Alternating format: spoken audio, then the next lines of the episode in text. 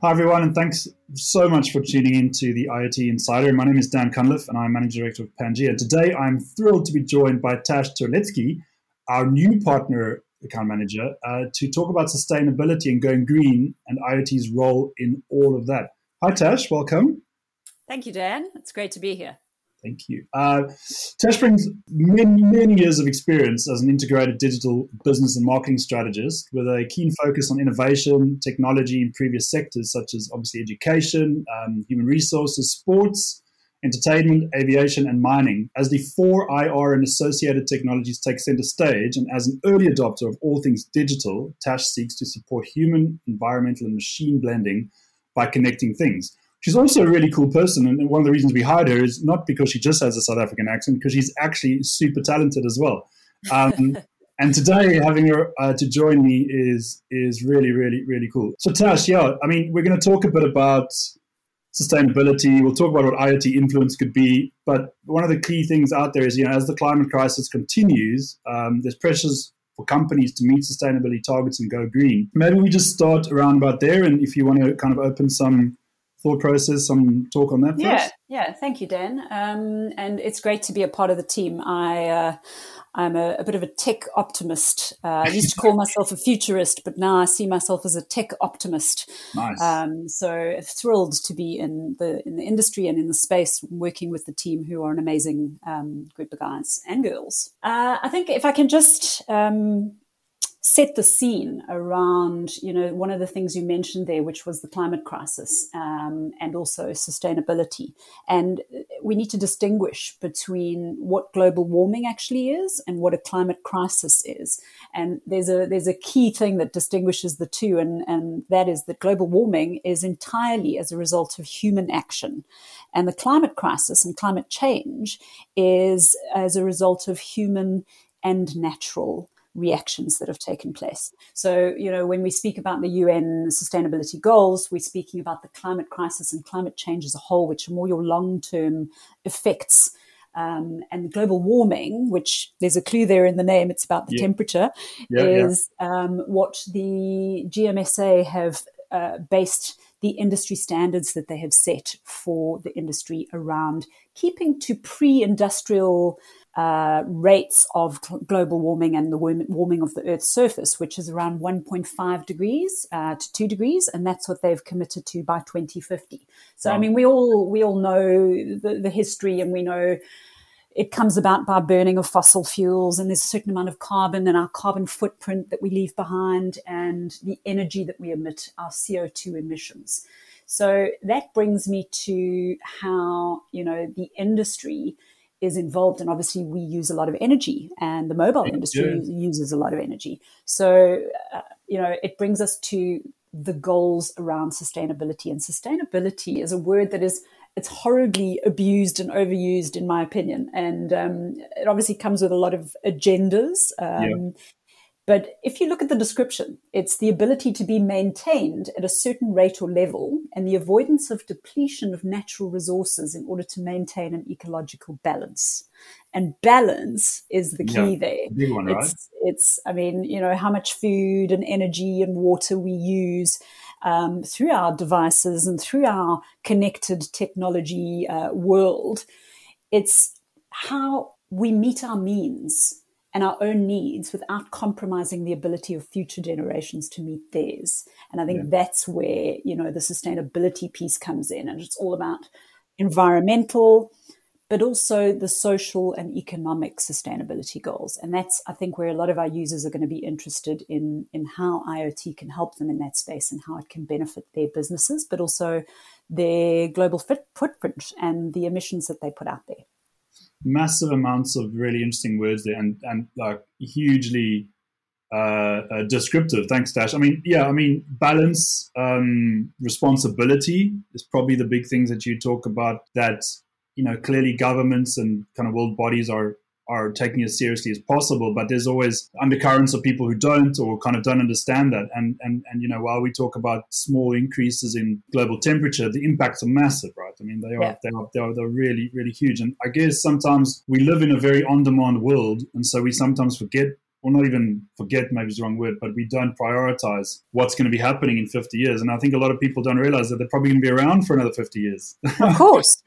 to, to, to, to kind of see these impacts if we don't make changes to it. I think talking about that, you know, one of the targets, particularly for the UK, is aiming for a, a sort of net zero emissions by 2050 and also you know, hosting the next UN climate change conference and trying to reach these goals. It's a bit of a catch 22 for me sometimes where you think, I have technology through the Internet of Things, through IoT, through mobile connectivity, the ability to learn what things are doing, what's happening in my environment, so I can use that to better um, make decisions. Really, that's what like I, I started the IoT business a lot around the fact that I believe very very strongly that if you can understand what a device is doing, or you can understand what a thing is doing, Internet of Things, right? If you understand what the thing is doing, you can make it do better things, or you can at least give it the opportunity to do better things because you're understanding every part of that analytical cycle. It's so correct. It's so correct, and it's um, and I'm not sure who said this, but IoT is uh, it's almost the Earth's digital skin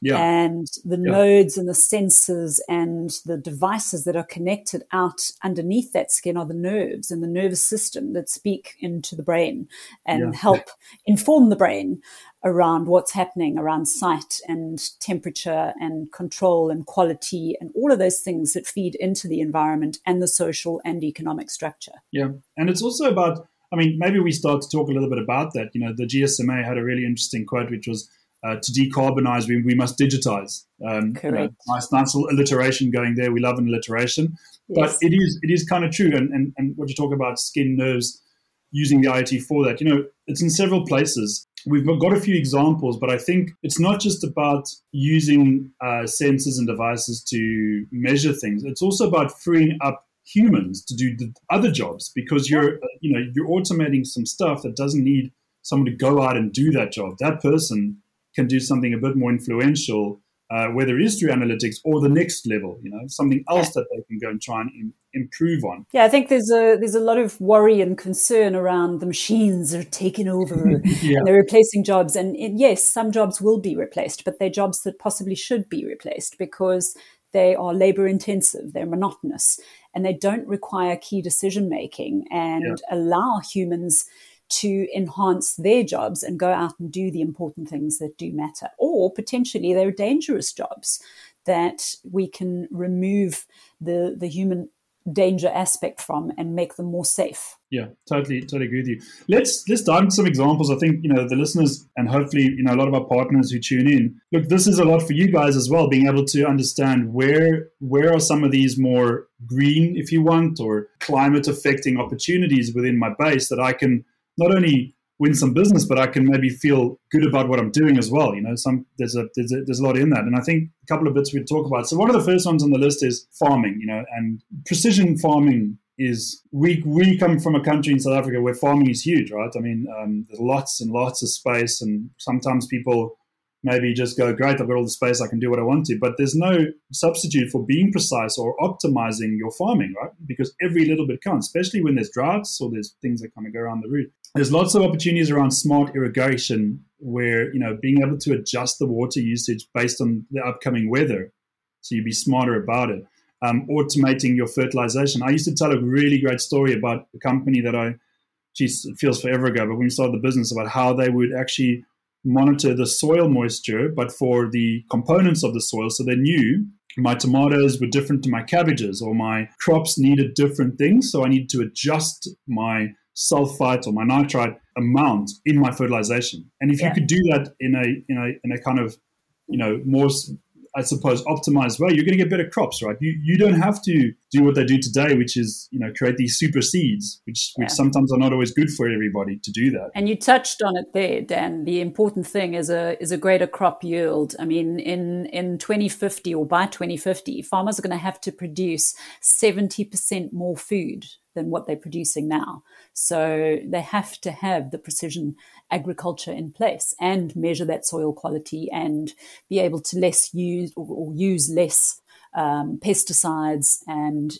decrease the the output. Because as we know farming does contribute largely to those emissions. So yeah. it's about doing it more effectively. And back to your point around balance right? Yeah exactly you know, if you're, you know, in, in, the farming community, there's, you know, so many different sensationalized stories. But the reality is that, yeah, we have to make more food because we have more mouths. Yeah. Uh, but we have to do it smarter. You know, we may have to even consider uh, smart farming as a way in which you layer above each other. You, you you go up vertically rather than always having to go horizontally in terms of you know how you do that. And exactly. you're going to need you're going to need far more intelligent systems to manage to manage that because you've got you know really um, a really different way of farming basically. Yeah, and it's about controlling the amount that you feed and the times that you feed, and you know the farmer's not getting on his horse and you know going around the farm to check you know whether the the bowls are empty. Uh, there's a there's a, a more efficient and more productive way to do that, and monitoring your your tank levels and your water levels and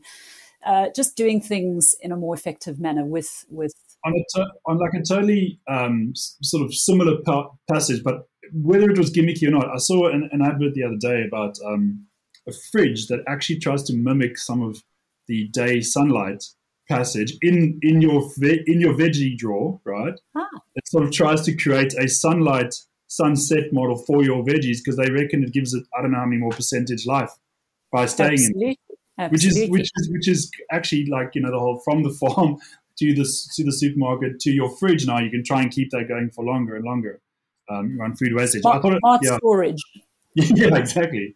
Um, yeah, so you know, food obviously huge uh, a way to kind of use IoT to drive things smarter farming. Obviously, we've done a few deals ourselves um, down in Kent, where you live now. You know, the whole of Kent Council is um, supported by smart lighting. Yeah. Um, and here we I mean, we've had this running for probably four years where we've connected many, many hundreds of streetlights to enable, I suppose, proximity sensors that automatically switch on or switch off. The whole point of this is really why are the lights on when no one's there, but why are the lights on when it's actually pretty bright outside? It shouldn't be based on time. It should be based on ambient. It should be based on what's going on around you. Equally, I think there's another level to this, which is it's hugely, I think it's like 12% more energy efficient to run smart street lighting compared to standard. And I think there's a, there's a, you can uh, expect to reduce um, uh, the consumption and there's a saving of about 80% with the use of smart street lighting. They refer to it as a demand driven luminosity. I quite enjoyed that terminology. That's a cool one. I was going to just add in like a safety level. So we do a lot of work in the lone worker space where we can connect people to any network, you know, in the UK around Europe and know that your staff, especially nurses or engineers working late nights, can be seen. But one of the really cool things I, I would love to see around smart city and smart lighting integration with lone worker is why would the lights not come on for that person coming home and maybe allow make sure that you know you have that level. So that's another deeper level of integration, which can be quite cool around kind of human safety. Yeah.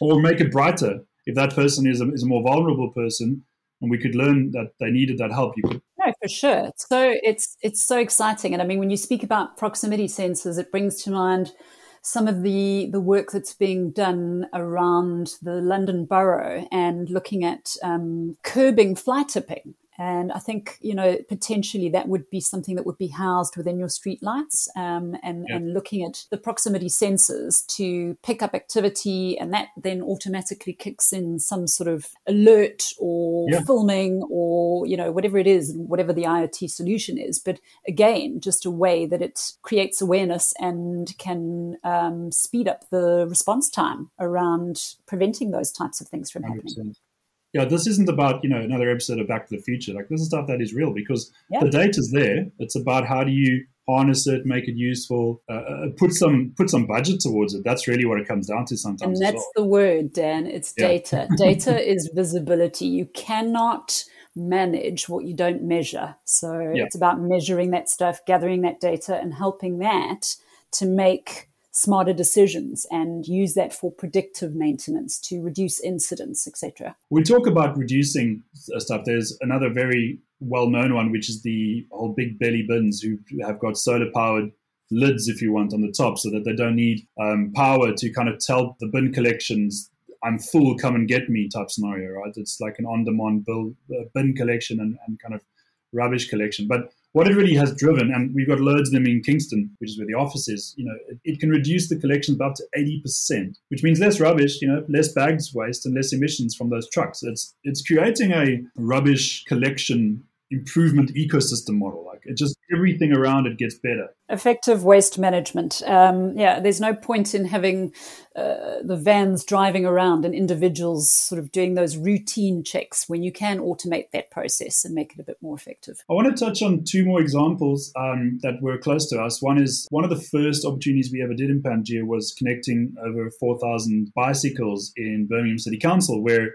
we were involved with a little sensor that actually went into the handlebars. It's, it's, in the stem in the front of the handlebar, and this was measuring, you know, about 50 different data points, of which some were air quality, um, obviously calories burned by the person on the bike, yeah. various different pollution attributes. And the point of this was really to tell Birmingham Council, look, I've got X amount of government money for um, sustainability or for planting trees, but actually, if I knew where to plant them because of the more affected areas, I could be better use of my money. Again, another great example of what the IoT does. You know, it just gives you that data, it gives you that opportunity to be more efficient and then allows you to make the decision that's going to be important and i mean that's uh, and that particular project was amazing and and and i know that that was um, included in that was our multi-network sims yeah correct well, it so, had to be right because we were traveling well the, the bikes were going anywhere around birmingham yeah. Yeah, so that was one of the fun ones. Um, I still actually remember delivering those sims. Uh, it was it was the I, you delivered them by hand, didn't you? I delivered them by hand. Yeah, all four thousand of them in in like a bag on a train. Yeah, I, those those were the days, as they say. the startup days. the startup days where we deliver anything by hand, just to make yeah. sure. Uh, we do have a very good courier service for those listening now. Um, the other one though is uh, probably a little bit sort of wider reaching, but um, we do have a a product which we've kind of termed the Fitbit for buildings, which is all about smart energy systems. Everything from being able to monitor your gas, your electric, even your water consumption but in general, smart energy and the smart electric meters market, I just want to touch on something super interesting here. So we all get um, notifications that sign up, get a smart meter, get a smart meter. But it's important, right? Because it will help to automate not only the way you pay for it, but also accurately get you to pay for it. Yeah. But equally, it is it is a way in which you can warm your house when you need to not just because it's on a timer, or you can um, warm your warm water when you need to. You know, you may be away for a weekend and you've forgotten. You know, that's two to three days of wasted energy. Absolutely. Times that by 60 odd million people around the UK, that's a lot. You know, very quickly, it's 180 million days for one weekend that we go away and forget about it.